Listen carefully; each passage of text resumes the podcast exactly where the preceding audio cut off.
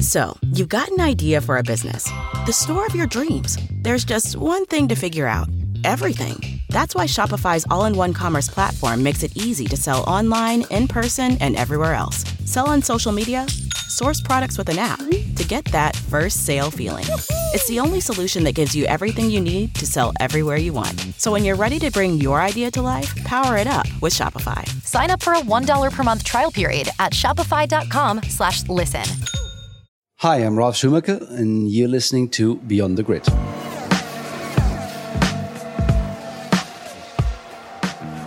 Hi, all, and welcome to Beyond the Grid, presented by the new Bose noise cancelling headphones 700.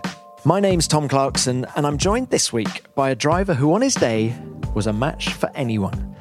He drove for Jordan, Williams, and Toyota in an F1 career that spanned 11 years, and he's also got a very familiar surname. I'm talking, of course, about Ralf Schumacher. Ralf won six races during his Grand Prix career, and anyone who saw him drive in his first season in 1997 might tell you that six was a poor return for his ability. After all, he finished on the podium in only his third Grand Prix for Jordan. But Ralf found himself in the right teams at the wrong time. And he also raced in an era when brother Michael was enjoying unprecedented success with Ferrari. A few years away from the F1 paddock has mellowed Ralf somewhat, and he's also become a racing dad in recent years because his son David is now in Formula 3. We caught up at the Russian Grand Prix last month, and it was good to see Ralf again. He looked fit and relaxed, and what he had to say was very interesting. I hope you enjoy our conversation.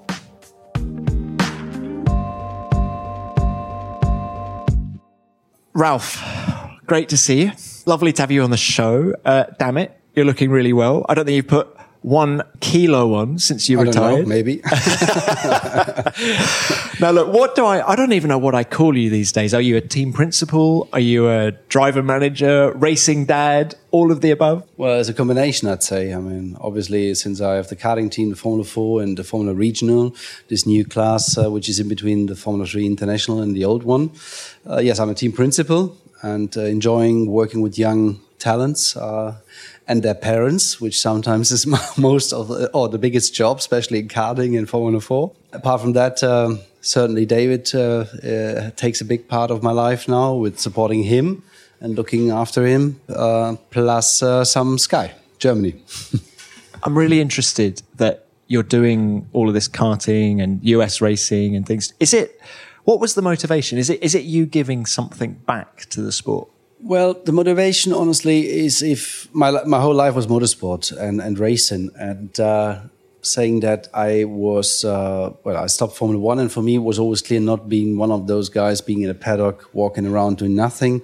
So I just didn't want to come anymore, and just enjoyed my life, but uh, enjoyed as well my time with David. And uh, doing that, I did my own karting team. It started off, and then I came I came across you know after DTM with Gerhard Unger and there we were, and it's called Us because of us, Gerhard and myself, not US, by the way. Okay. and by the way, it's us is Unger Schumacher. So that's uh, that's uh, how the name came in because it's always difficult to find a name. Yeah, that's uh, how it how it uh, all went so far. Then we had this new Formula Regional theme, and uh, we saw the race here, and I believe in it. And that's when we said, okay, we do that as well. How are you as a racing dad? Do you get nervous? Mm, in the beginning, I would say, uh, I mean, okay, karting, you know, there's a lot, a lot of races happening, and I have to say, if you if you want to enjoy motorsport, you should watch a kart race sometimes because that's very similar to motorcycle. You know, overtaking until the last corner and really fighting and and hard racing. So it's really nice to do that. And at that time, I think yes, you can call me raising racing dad and being quite hard with what I expect and, and how to, to move on. The first car race, I remember it, it was a bit of a different situation. You're kind of nervous as a dad, you know, that something uh, can happen or everything goes right the way you'd expected. And after you, you know, relax more and more. Do you enjoy it? Well, I, I enjoy being at races. And uh, what I and I enjoy seeing the progress. And sometimes, obviously, there's not only progress; there's some hard bits about it as well. Uh, but the great thing, whatever will happen in the future, is to spend so much time with your kid. I think nobody can give you that back, and the relation you you have, uh, it's really strong and, and really nice. And tell us a little bit about David. Um, how old is he now? We turn uh, 18 end uh, of October. Um, well, what kind of kid is he? is he like his dad? No, luckily not. No, he's, he's nicer than I am, or than I ever was. I have to say, uh, he, he's a very nice person. I have to say, um, he, funny enough. I mean, if he goes through the paddock, uh, I mean, you know me in my times, I'd never like to give interviews and stuff like that. I it wasn't a part of my life to to satisfy the media. Had, uh, and for him, uh, it it goes more easy. You know, he he's doing that quite well, and the driving bit as well. He, I have to say, he's very calm as a person, and uh, on the other hand, very focused. So it's it's quite. Uh, in the moment, I'm I'm very happy with the way everything develops. I find it really interesting, and I, I look at you. I look at Jos Verstappen as well. And it seems you're both breeding the next generation. And, and you've almost like, Jos in particular says very openly, I've learned from my mistakes as a driver and made sure that Max hasn't made those. It, are you sort of giving a lot of your experience as well to David? Well, certainly you try, and certainly you try, especially the things that you know that you did wrong and where you didn't push enough and stuff like that. Uh, and you certainly try, but but then you know the older they get, they have no character, and it does sometimes it's not so easy, and they have to understand and, and learn and make their own mistakes as well. So you can you know you can give some let's say advice, and sometimes maybe a little harder on advices, but on the other hand, uh, it's an own character, own life, so uh, they have to to go their own way sometimes. We're we're chatting in Russia uh, at the Sochi Grand Prix, and I met David very briefly yesterday. Uh, English is impeccable. How many languages does he speak? Well, he's only German and English because he was too lazy to learn French. he did it in school, but it just you know to pass it, uh, which is a shame because uh, actually he could and I guess his English is not too bad because his girlfriend speaks English too. So I guess that's why. Yeah. Okay. well, look, Ralf, let, us talk a little bit about your career now. Um, can you remember the first time you drove a Formula One car? It was a McLaren at Silverstone, 1996. Can you remember what impression the car made on you? Mm, well, I, I, I have to say, at that time, I was driving Formula Nippon, and it was just great to, to come into that company to make this seat. And to uh, Dave Ryan was uh, at that time in charge of this with the, with the other guy. Who was it called? Uh, was it Indy Lall? Yeah.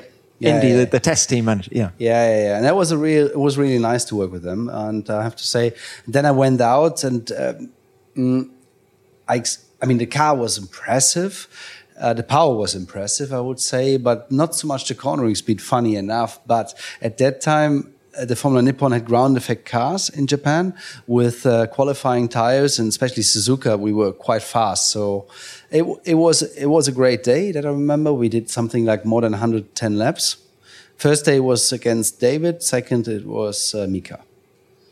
You were the Formula Nippon champion in '96. Just out of interest, your sort of qualifying time at Suzuka, would that have put you comfortably on the Formula One grid?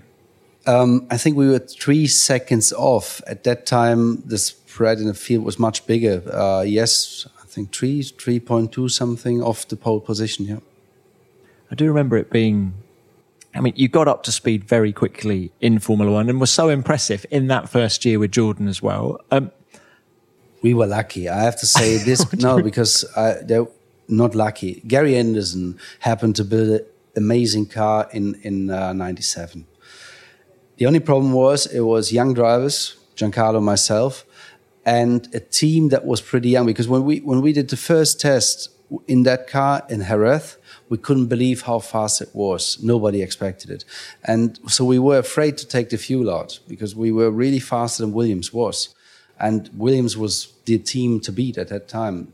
So anyway, first time we took the fuel out was in qualifying in Melbourne.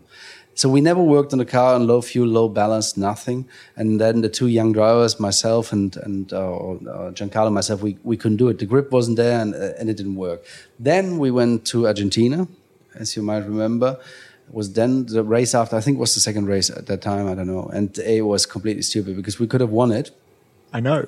and yeah, but it was. If you look at it after, you know, Jordan was strong enough the year after to take a team decision on Damon and myself. And if at that time Giancarlo was simply slow at that race at that moment, could have changed after, you know, but it was so stupid because we would have won easily by 10 or, because I finished second, I think with the crash and extra pit stop, 19, 20 seconds behind Jacques in that car, and it was, would have won easily the race, which was a shame. But Ralf, for people who can't remember, so you and Fizzy collided in that race. Yes, and yeah, we did. What I did was- DJ say to you afterwards? No, no that uh, nobody said anything. I mean, obviously there was a bit, uh, but at the end of the day, it was a clear uh, mistake by the team not uh, to handle the situation properly. Uh, because you know, if you have, what do you expect from two 20 year old uh, 20 year old drivers? They want to win.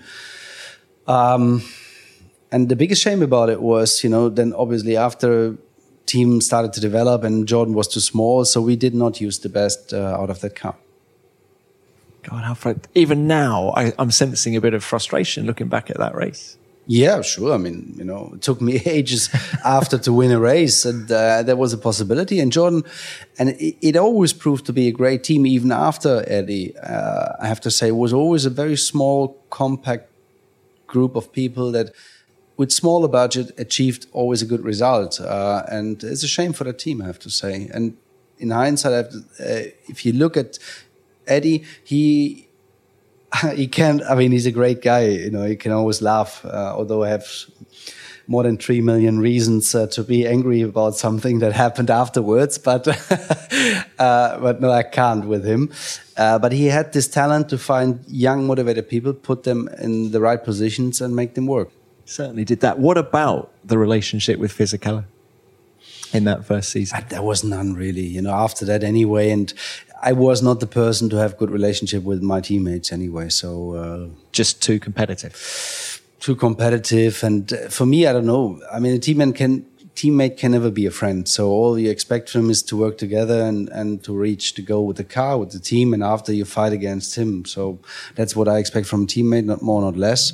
And I wouldn't spend dinner with the teammate. I never did. Ra- Ralf, I find it an, a fast. You're not alone in thinking that. All these drivers I speak to, and I sort of wonder sometimes whether did did you guys did you enjoy the journey, or was it just so competitive that you some do you look back and think, well, perhaps Fizzy and I could have got on because we're quite similar, or, is it just the nature of the business? Mm, it's, it's the nature of the business, I would say, but it's it's a how should I say? I mean, the only the only guy that I that I spoke to even in my career after we worked together after and I this I said okay it's a shame actually that was Juan Pablo because you know he's he's quite a cool guy but obviously in the team he tried to beat me I tried to beat him and he tried everything politically whatever was the time uh, but after all I have to say he's a, he's a good guy and and uh, we could have had more fun together but you, you know at that time you're young all everybody has his manager and then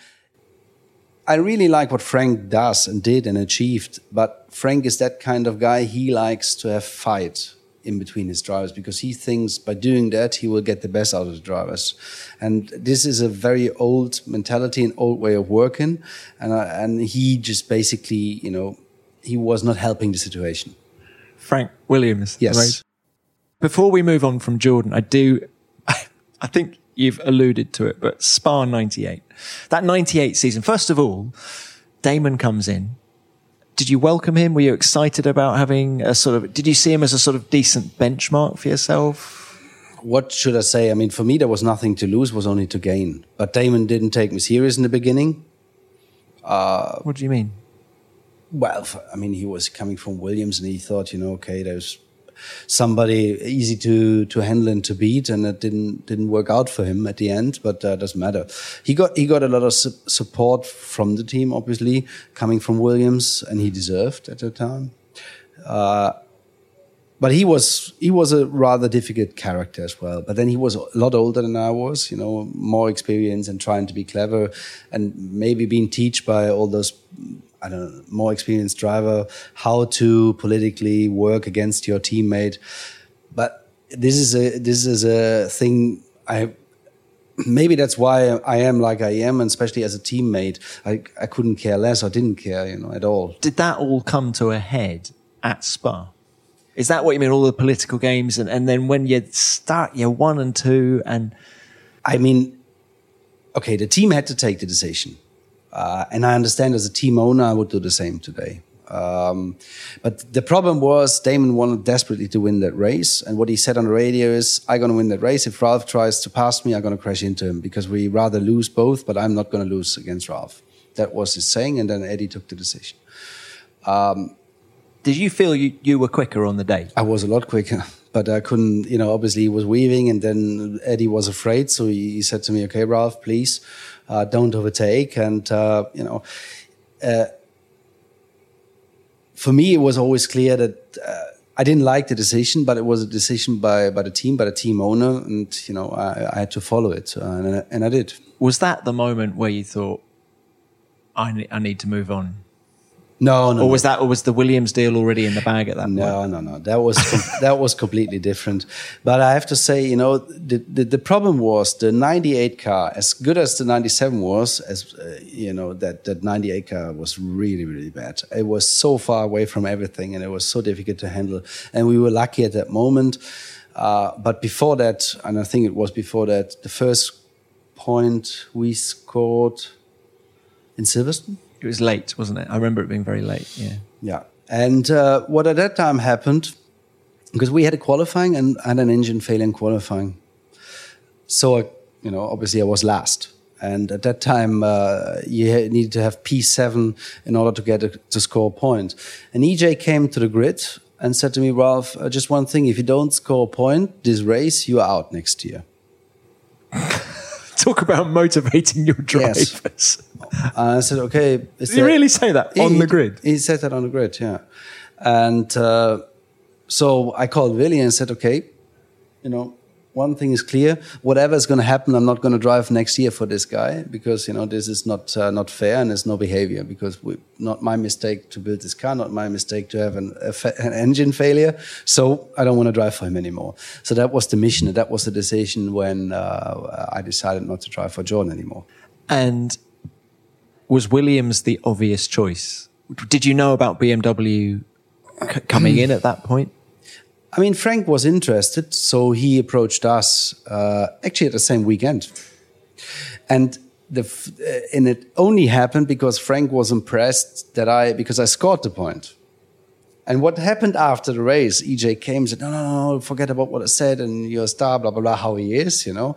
And uh, I said, "Yeah, yeah, thanks, thanks very much." And uh, on the way home, I got a call from Willi because Frank called him and asking for for the year after. So um, we flew there. We did I stay there or did I go there the next day? I don't. I can't remember. Signed the letter of intent, and then uh, it was clear that I was going to drive for Williams. It, so, so it was that clear for you that that was the right thing for your career. I think it was the best option at the time, and nobody would have said that Williams were going to struggle. And I think we we we achieved the time 2000 2001. I mean, we had some successful years. The only problem was mm, the working relationship between England and Germany didn't work out, and at the end, and I think that that was the major problem. Otherwise, we could have won world championships again in that team. Why? Why was? Why didn't that relationship work between BMW and Williams? Yeah. What should I say? I know. I know. It's, it's uh, my point of view, and I can only see my point of view. I think Frank and Patrick overestimated their possibilities, capacities, and chances to run the team uh, in the right direction. Um, I think they should have used BMW more. They were prepared to spend a lot of money to help the team even more, uh, but they refused it. Uh, Do you mean let BMW buy into the team? it was not about buying in. Maybe they, they would have done eventually because they bought Sauber, you know. Uh, but at that time, both of them were so stubborn, it was unbelievable. So it's just, you know, they didn't listen at all. And we had clear, obvious problems. And there was a lot of, let's say, uh, possibilities to fix those problems. A lot of support was given and uh, was offered, but uh, it, it they didn't want it. So at the end, it was a decision uh, to leave because um, of no, um, you know, the results didn't come and nobody wanted to help. But but technically, you had the best engine for a couple of seasons. Is that fair to say? I would say sometimes we had more than 60, 70 horsepower advantage. Yeah. And so, even if there are issues between team and engine partner, are you do you still have to pinch yourself now that with that kind of advantage, Williams couldn't translate that advantage into a well? I think there was. I mean, no, I have to say we could have won a championship. Uh, which year was it when I had the two accidents in a row? Was it 04? You had was um, Monza because the, the, the rear suspension well, collapsed. Monza was 03. That crash was 03. and then you went and missed a race, didn't you?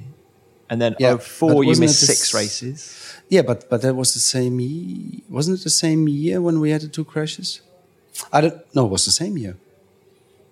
Wasn't it? Anyway, we, we, we really had the chance. The car was there, and then uh, the rear left suspension broke uh, in Lesmo 1, and I just had you know just uh, had that accident and concussion and everything, um, so I couldn't race. Otherwise, that year we could have done it, I'm sure, because the car, the package was there. And ever after, it became more and more difficult. We had some gearbox issues. The rear end was too heavy. Aerodynamics, remember this, this ugly nose we had, you know, that all those uh, th um, things, it was, it was really difficult. And help was there, but they didn't want it. How frustrating. Well, after all, it, it was very frustrating because uh, to me that after that, obviously having a chance to get a top team was impossible. Uh, then there was only Toyota. And Sauber, I could have gone to. I was going to say, could you have gone with BMW to Yeah, Sauber? but I would have needed. I mean, the problem was at that time they made a contract with Sauber, and there was a year in between. And I, there was something very privately happening uh, with Frank and myself, and I decided uh, that I couldn't stay there anymore. And uh, that's why, you know, I didn't want to wait a year. And that's why I signed with Toyota. Well, look, before we, let's look at some of the highlights because there were still highlights. Frustrating that you didn't win the title, but you know, I want to ask you about a couple of races. You know, that first win comes at Imola in 2001. Um, having been so close on a, several occasions before, what was the overriding emotion? Do you remember? Was it relief? Was it just elation? I mean, it was a special day because in the morning, my engine guy trying to start the engine without pressurizing the valves. So they had to take apart the whole, I mean, take off the engine and take everything apart because otherwise I would have gone backwards on the grid, you know, when we had to change anyway. So they did it within two and a half hours. The complete engine was in pieces, everything, every valve, everything was in pieces. I was really surprised. Put it together and we won the race what should I say? Um, I remember Bernie giving me that silver plated thing, and uh, he said it was about time for you. And I said, yes, sorry, it took a bit long, I, I, know, but that was about it. And I have to say, there was a like I think one week or even two weeks later was the next race. Was it no? No, I don't know where it was.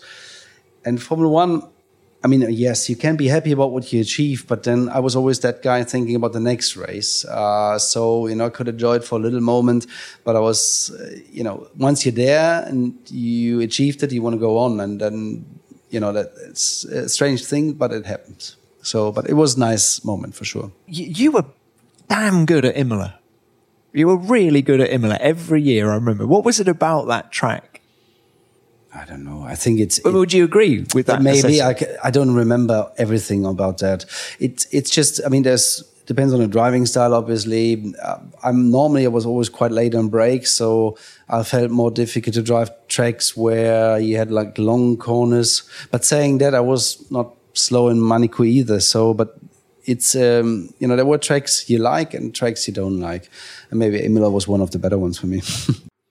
you touched on JPM, Juan Pablo Montoya. From the outside, I always felt there was a bit of friction between you two. But you're saying, was that incorrect? No, it was, but only in the year or the, in, in the time where we worked together, it was. Uh, but I think it's it's him himself. He was as well. He was a bit surprised by the speed I had, I guess. Um, because when he came, you know, everybody rated him as the next world champion. I know, and okay, I think we, at the end of the day, you know, we were at a similar level. Um, but uh, because I, I read an interview. He, he made some comments about me at that time, and you know, so he tried to do everything with internally to um, to make me nervous. Or he was a kind of political guy, but I understand. You know, he wanted to go on. So because I think there was the perception in the paddock that he was a Williams guy, you were a BM guy. Is that That's right. fair? And sort of because of all the issues between those two parties that we've already talked about, there was as a result.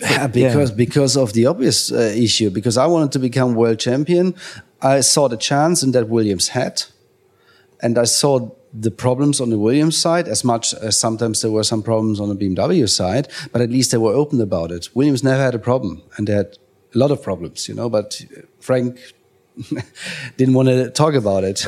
and and did you see it as your job as the driver to get involved in non-driving matters? It became my job because there was it was so difficult between the two parties uh, to have a proper conversation and to just get on with the job.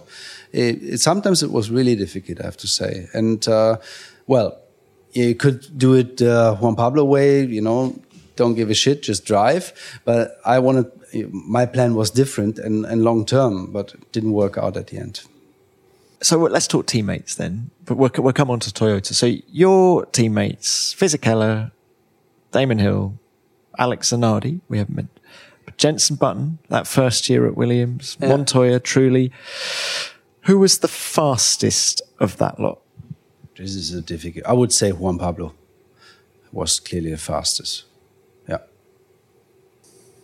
over yeah. one lap over the race? No, in general, because Juan Pablo uh, was good at qualifying, uh, mentally very strong, and uh, okay, sometimes he took a very high risk on overtaking, but he was quite good on that too. Um, so no, no, as a package, I think he was the best teammate to work with, and uh, maybe, but I think we even did at a test. So uh, if if I choose choose a teammate to go out for dinner, then Jenson uh, would be the better one. Yeah. Jenson. well, what about Jenson as a driver too? Because he comes in in 2000. It's his first year. He's 20 years old. He was fast, but he was young at that time. He just started, and it, uh, you know, if you start a team, you need about three to six months, half of this first, you know, season to to be in it and to get the best out of it. Uh, for sure, he was strong too, but he was quite young. he was that. What about the year before that? Alex Zanardi, he won everything. Well, of course, there was he had a Formula One career with Lotus and things. Then he goes to America and dominates there. Were you surprised that it didn't come together for him? He couldn't handle the car. For him, it was the braking situation was a problem because he was used to steel brakes. Um, and the car was always on the nervous side. And uh, I mean, beside the fact that the car was really terrible. what, the 99 well, the only good thing about it was the design. I mean, and then we had this engine, and well, it was just a difficult year. But it was clear when when I when I joined the team, uh, it was clear, and uh, and even at that time, you know, we were still full steel suspension and everything. It was, uh, yeah, a special car. And uh, Alex was an easy teammate, but he was a bit too far away, and that didn't help the development. Uh, and and the the other problem was he always wanted different things than I wanted. Uh, but luckily, because he was so much slower, sometimes that you know the team just followed uh, the other route. Luckily. All right, so it comes to an end at Williams. You go to Toyota. How hopeful were you going there? The motivation was there. It was, they, I mean, money was never a question there.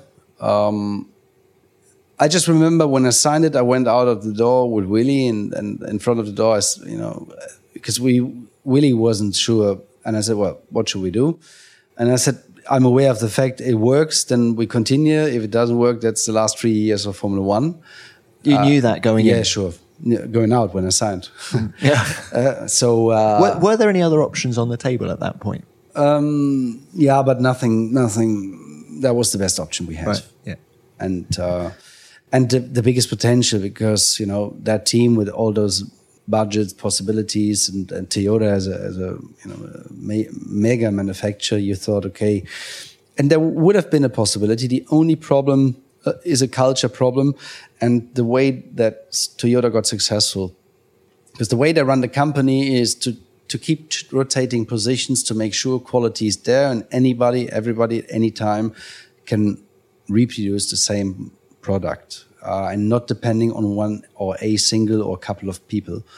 Um, that doesn't work in Formula One because you know you you need uh, to be continuously strong. You need the right people at the right position for a long time to just go there. And uh, Japanese they didn't trust the, the, Europeans a bit, and then you know all they they were more busy writing reports than than trying to work on on on actual things. So it was a bit of a shame because everybody was motivated from all sides, but maybe we should have approached it a bit different. Interesting. So they'd already been in Formula One for three years by the time you got there, and they still hadn't quite worked out what they needed. Well, I think the problem was a little bit, and I understand when they first started to work, maybe the European part of the organization wasn't at the level it should have been. And I think they just didn't understand why, you know, because they knew or whatever they did, whenever they did it, they were successful and fast. And they didn't want to believe it as the most successful car company that something, uh, the most successful, that something goes not the way they expected. And I think they didn't trust Europe uh, that much anymore, and then they wanted to get involved. I mean, you know, we spent a crazy amount of. Uh, we had an engine development in Köln, Cologne, with with the Italian side, and then they did a second engine in Japan just to show Cologne that they could have been better theoretically, which they weren't, but they tried. You know, so money was spent on that and things like that. Yeah, and, and were you? Did you try and bring anyone in from a technical point oh, of yes. view? I brought. Uh, I brought. Uh, there were a few people uh, yeah, I brought a few people in, but uh, we had a technical director at the time, an English one. Uh, that for sure was a very nice guy, but I think he was maybe the operation was a bit too big for him. And um, since I was in very good contact to Michelin, uh, and at the time uh, there was a guy that I always worked at Michelin. He was in charge of the uh, race operation for Michelin, and um, yeah, let's say he then took over the, the organization of Toyota. And I think it was all going the right way, but um, it was too late. uh, do you know what, Ralf? It's really interesting reliving because, of course, I was there as a journalist as well. But it's really interesting. Just it seems your F1 career, particularly with Williams and Toyota, was it could easily have been different, or particularly with Williams, maybe less so with Toyota. But frustrating. But it didn't work. I mean, you know, at, at, the end of the day, that's why I always say six Grand Prix. Uh, you know, some people I. I don't think is any is a big achievement uh, in in eleven year or eleven season of, of Formula One, because there was uh, more potential. On the other hand, you, you see today is the same. You know, if you end up in the right team, you have a possibility. If you don't, that's it. You know, look at Nico Hülkenberg. Uh, he, he's doing Formula One for how long now? He wasn't even on the podium, uh, and it looks pretty much like it's his, his, last season. And for sure, he had a big potential, but he never got a chance. Mm. What was the happiest time of your career? Where were you happiest? I have to say, I was always quite happy. I, I just didn't like the the situations where we, I mean, life in Formula One is difficult enough. But if you start to make your life difficult internally for nothing, for no reason, then it starts to be frustrating. Um, but then, you know, like I, I did my work and, and, and I think I did it quite good. I could have been more pushy sometimes and work harder. That, that's clear. Uh, what, what do you mean by that?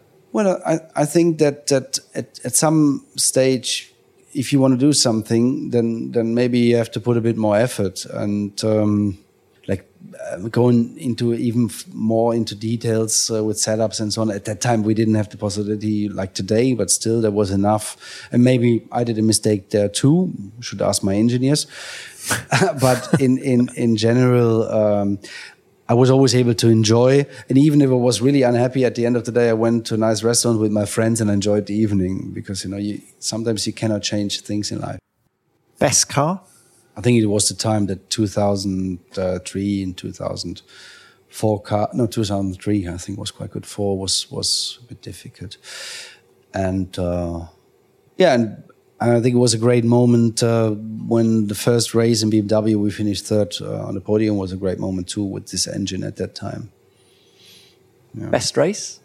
I don't know. I still remember that once I had a race in Magny-Cours where we started 18th or 19th and I finished fifth or sixth with this car at that time. That was a great race, I remember. But there's no other special occasion that I could think of. Can I ask you about Canada 01? You win the race. Michael's okay. Brother Michael's second. The only siblings to have achieved that in the history of the sport for for us, I mean, we we were pretty strong, and I, I just because my son happened to show it to me uh, like not too too long ago. Uh, that's why I remember. I think I stayed out longer because I couldn't overtake on track, something like that, and I, I took it. I overtook him on in the pits.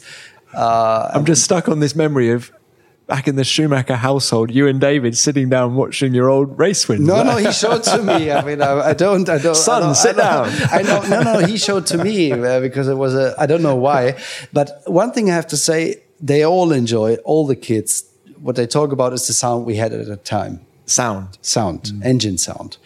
Uh, and actually, they're right. It's, it's uh, you know, those. I mean, we did more than twenty thousand at the end RPM, and okay, it was horrible to work in that environment sometimes. As oh, it was noisy, wasn't it? It was noisy. Yeah. What was it like in the car when you're someone like Monaco going through the tunnel? Yeah, that's okay because you have, no, that's not. Even the, the biggest problem at that time was background noises or frequency for the radio, uh, but apart from that, was no problem. But so, so you and David, you sat down watching Canada 2001. No, he, no, he showed it quickly on the mobile phone to me. I don't know why it was, uh, but that's why I remember I overtook da uh, David, uh, Michael in the pits, but we had a better car at that time and uh, with the lower fuel. But I just couldn't. I, I, remember uh, that's why I saw it. I tried to overtake him a couple of times, but straight line speed, the Ferrari was a little bit better in in, um, in Montreal. Although we had the much stronger engine, but aerodynamically we had like a garage door a little bit. So uh, driving garage door. So sorry, it's the truth. Efficiency. the car was good, was well balanced, but efficiency was a problem. Uh, yeah, and uh, we happened to win the one. Can you remember the podium? I mean, no. Just being up there, I was wondering. No, I can't. Sorry, it was yeah. Any cheeky comments from the younger brother? No, not at all. I mean, uh, no, no. We uh, we really fight it hard against each other in some occasions when when it was possible, for whatever reason. But um, for us, I mean, I mean, everything that Michael did, I, I was so happy for him, and it was really amazing. And every time I was fast or had a good weekend, was the same for him. Uh, that there was never an issue. How intense was that rivalry? Um, life, it, when when when I was that year when it got closer, sometimes it was a bit more difficult. That's the way it is because at the end of the day, we were responsible for our team, partner, sponsors, and we clearly divided that. And even at dinner, we never talked about motor racing or never about the car. Uh, at the end of the season, sometimes, or in the beginning when I was at Jordan, okay, that was a different story. But uh, uh, cannot remember that we ever talked about details or anything. We were too competitive for that. Well, I find that quite. I mean, as someone I've got, I've got a brother, and anyone else listening who's got siblings, it's to live through such an intense period as Formula One with a sibling must be an extraordinary experience. Yeah, but when you asked me in the beginning, the only thing I have to say is that it's really a shame because it goes so fast and week by week, and we had test race, test race, test race that you miss out sometimes to enjoy or to remember things. That's why I cannot remember things. It's, it's in 11 years. It's a blur. In 11 years' time, you travel around the globe uh, so fast, and you know, week by week. I was at home like I think one year was because my ex-wife counted it, uh, 62 days or 63 days, something like that. Okay, being a race driver, you know, it's, it's uh, compared to a mechanic or working in a team, you have a nice life, but still, just to explain the situation, you know, you come from Malaysia, you sit after race, 11 o'clock flight, I think it was, 11.30 yeah, back to Europe. Is. Yeah yeah. five o'clock in Frankfurt, quickly home. Uh, Monday afternoon, uh, Jerez. Tuesday, Wednesday, uh, Thursday testing, if not Friday. And if we didn't do more than 100 laps, Frank called us already. Why didn't we do 100 laps at least? You know, so it's, uh, it's, yeah, it's true. Ralf, these guys have it so easy now. yeah. That's what, that's what we're concluding, isn't it? yeah, but I don't think it's good because Formula One, to me, not in each country, but struggles a little bit because Formula One, for me, every week you were hearing or seeing something of Formula One especially if I consider just Germany, England, I know every news, even at the test, teams were there and promoting Formula. I mean, media teams were there to promote Formula One, uh, and we missed that a bit, in my opinion. Okay, we have more races, understand, but uh, that that's what Formula One misses to me. Did you enjoy testing? No, clear no. I mean, if, when when the car was new, it was fine, uh, but just you know, when you do the second race simulation at this at that first test day or whatever, uh, and test the same thing every day, it it can be quite tough sometimes. And especially when you're tired, you know, you just did an overseas race, you come back with jet lag and everything. Um, but I have to say, when when I had my accident in the states, and I had to, I was like three months off, and it was the first test in Silverstone. It was really most impressive to be back in a car. That remembered me of how nice it is to drive a Formula One car, or reminded me. Because, um, you know, with all the years driving, driving, driving, you sometimes forget the pleasure a bit. Uh, but there it was really amazing to be back in that car.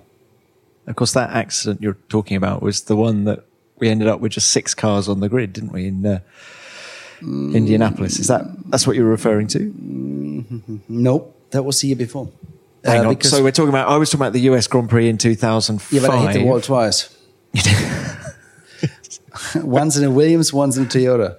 The, uh, the Toyota the, was the one that ended that up was soft. The, that was yeah. fine, yeah. But that was because it was a right angle and, and uh, it was lucky, uh, and I slid alongside. The, the bigger problem was when uh, there was an accident at the start, and there was some debris on the track, and I think we cut the tire, and I got a puncture, an exploded tire in the banking, and I spun rearwards into the into the wall that was the one I'm talking about. So I had to, to stop for three months. Was it the back? Yeah, vertebra and uh, some other things, but yeah. So two were broken. And uh, do, yeah. do you have any lasting effects now? Or are you physically 100%? No, no, no, no, no. no, no, no, it's all fine. No, no, luckily. Physically good. You're physically. No, it's, okay, yeah. Yeah? Mm. Okay. um, did want to ask you one question in that would your career have been different had Michael not been a Formula One driver? The question is, would I have would I have made it to Formula One if Michael wouldn't have been there? I cannot tell you. So I don't think so. I think everything the way it it, it went was okay. It just uh, didn't work out. For sure, down to me sometimes, and a bit unlucky with the incidents and accidents I had.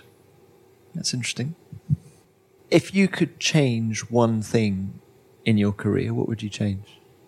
Any decision or?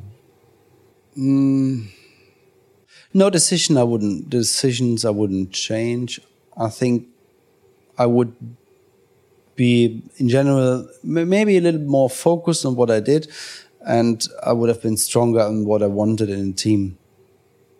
Because there was a chance, and I made some mistakes. I should have had more influence on the situation before I signed the extension or the, the second contract with Williams.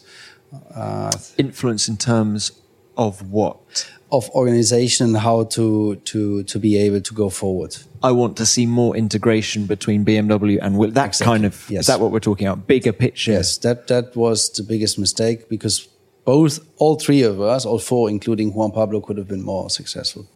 Mm. And so when are we next going to see? Well, when are we going to see David, son David, in Formula One? I mean, he's doing now like the first experience in Formula Three International, and he's young. He, I mean, okay, he turns 18 these days. Uh, some crazy. anyway, doesn't matter. Don't want to get into that. But um, depending on on how he does now, and maybe we do Macau as well. We decide what we do next year. I think he's a calm person he has some potential, but it's very early to say. And I think you know, from what what I learned in my life, when I was in Formula Three, my target was to be strong in Formula Three. I didn't think about the next step, and that's the way we keep doing. And that's it. with him as well. You're trying. Yes. I've got to ask this question: Is he faster than his dad? I hope so, because that, that, that makes sense. You know, after only six races uh, in Formula One and uh, nothing else, it makes sense if he if he's better than I'm. oh, Ralf, it's it's been wonderful to chat. So, I mean, what do you think? Three years time about what? David. I don't know where he's in three years' time. First of all, he has to be good in Formula Three, and if he's good enough, maybe people see him and want him for the Formula Two. Okay. And we see. And, and have you got any ambitions outside of racing? Not, not really. I mean, I, I, I like, I, you know, the life I live is, is great. I'm still in motorsports in, in, in the junior classes. That's what I said in the beginning. I really like that. Uh, now I do Sky, and uh, do you like being a TV pundit? Uh, yes, but uh, on I don't know. It's it's just uh, funny when I do something, I want to do it right, and uh, it's a complete different thing. And commentary, I mean, I'm not only an expert. To be an expert, it's not easy, but it's easier. You have somebody asking you a question, and okay, with the knowledge I have from my old days and listening a bit, you can handle the situation. But being two and a half hours or two hours, in total is two and a half hours in front of that monitor and to make the comments about what's happening is a different story, completely different story. And I was afraid of doing that. And in the beginning, it was quite hard. It's now getting better and better, but I'm not happy with it yet. And to work on that is, is a target. And that's why I like it too. You know, it's really, it's a, it's a challenge for me. When the light goes red and, and you're on camera, do you feel relaxed? Do you, do you get a buzz I feel, out of it? No, I feel relaxed. That's not a problem. The only thing I'm not happy with is or not good in yet is um, interviewing other drivers because it's a position I don't know I don't like yet uh, so I don't feel comfortable and that I can see myself uh, I only did two yet uh, once Who? with Toto and once with Charles this, Charles Leclerc yes yesterday go on how, how was it how do you find Charles Leclerc I think German is probably the only language he can't speak. no, he he knows what he wants, and you can clearly tell. And and uh, but and I think he will be the future star in Ferrari and maybe after as well. And he's doing a really good job. Uh, he's a calm, towards the outside, a calm kid, but uh, I think very, very focused. Let's call it that way on on, on what he wants. And a small taste we got on the radio in Singapore, I would say, of that but he's clever enough, uh, even in interview, to apologize for it. And uh, he said, "I need to change the style on that." So uh, I think we're going to enjoy him a lot in Formula One, and especially I'd be surprised what's happening when he will have his World Championship, his first one, or when he will be longer in Formula One, more mature, and um, it's going to be it's going to be interesting. Why, why why do you find it difficult interviewing drivers? I don't know. You know. You know how they think. Surely the one. No, no, it's just uh, uncomfortable to ask the questions, you know, and uh, it's just an uncomfortable situation for me. Not, not, uh, it's not difficult. I have to get into it more, you know, more open, more, and not only listening to the questions, get in there, but it's, it's something, or to the answers, I mean, it's something that I have to get used to. That's it. And I guess what Kimi's the only guy still going from your yep. era. He's four years younger than I am, I think. Yeah. Mm-hmm. He is for you. Yeah. he might still be doing it when he's 44. yeah, yeah, but I have to say he's doing a good job still, you know, and yeah. um, why not? Chapeau. Chapeau. Well, yeah. look, chapeau to you. It's been wonderful to chat, Ralf. Thank you so much for your time. It's just been great to relive. I hope it hasn't, you know, I hope you've enjoyed it too. No, no, it was was a great experience. Normally, I, I said things that I wouldn't say, but who cares? It's a long time ago, so I'm allowed to. All right. All right. Thanks so much. Cheers.